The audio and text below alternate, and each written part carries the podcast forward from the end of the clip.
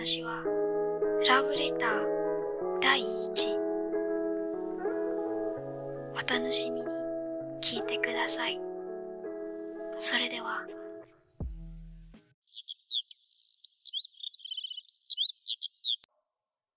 君へ。今日最悪だったね。大丈夫。泣いてもいいよ。たくさん泣くと心が楽になるから。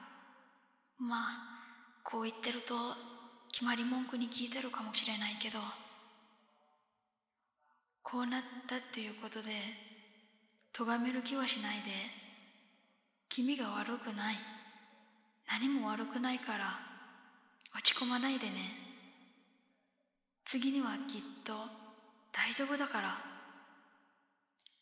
君はずっと幸せに笑顔でしてほしい。その笑顔誰かに力になれるから覚えておいてね。君は特別だから特別な人に出会えるでいいな。だから昨日のことは昨日でおいて明日のことは前向きで考えればいい。それの方がもっと楽だから。俺はずっと君の味方だから。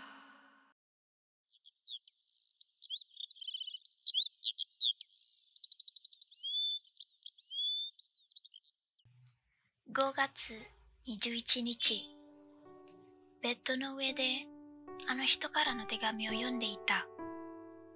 これは何回目だともう数えない。高校1年生の時からいつもあの人の手紙をもらった。もう1年間も経ったけど誰からはまだ知らない。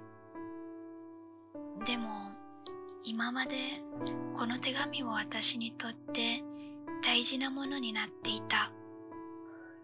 私は男の友達が多いがよくおしゃべりもするけどあまり気にしない。冗談とは分かった。でもあの人は違う。あの人はこの手紙で私の気持ちを分かってくれた。誰かが自分の気持ちを分かってくれると嬉しいですね。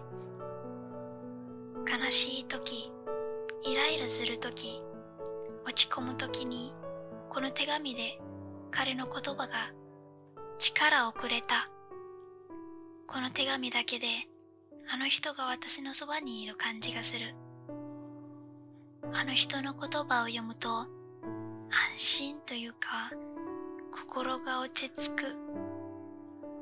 ずっとあの人からの手紙をくれたんだけど私は一度も返信したことがなかった。なぜかというとこの人は誰かが知らないし怖いというか彼氏ではあるまいし返事するべきがないと思った。でも最近書いてくれた手紙の数は少し多くなり内容もその時の私の気持ちとぴったりだ。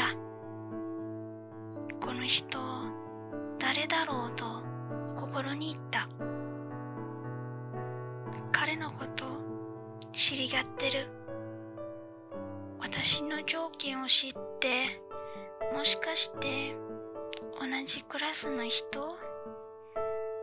同じ文字で？同じ書き方で？まさか同じクラスのリオンくん？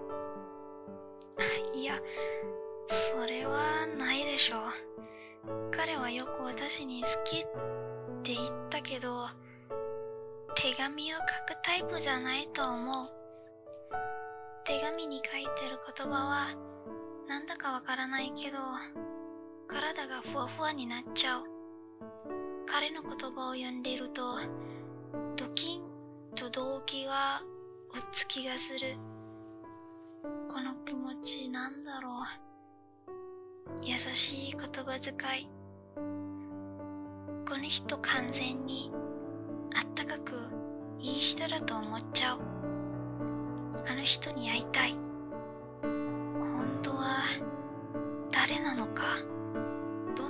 なのか知りたい。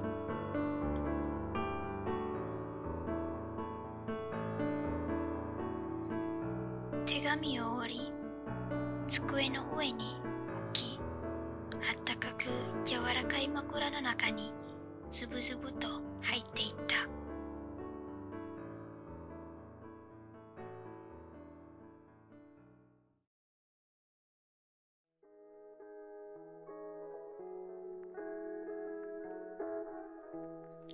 表題ラブレター第一台本イカ。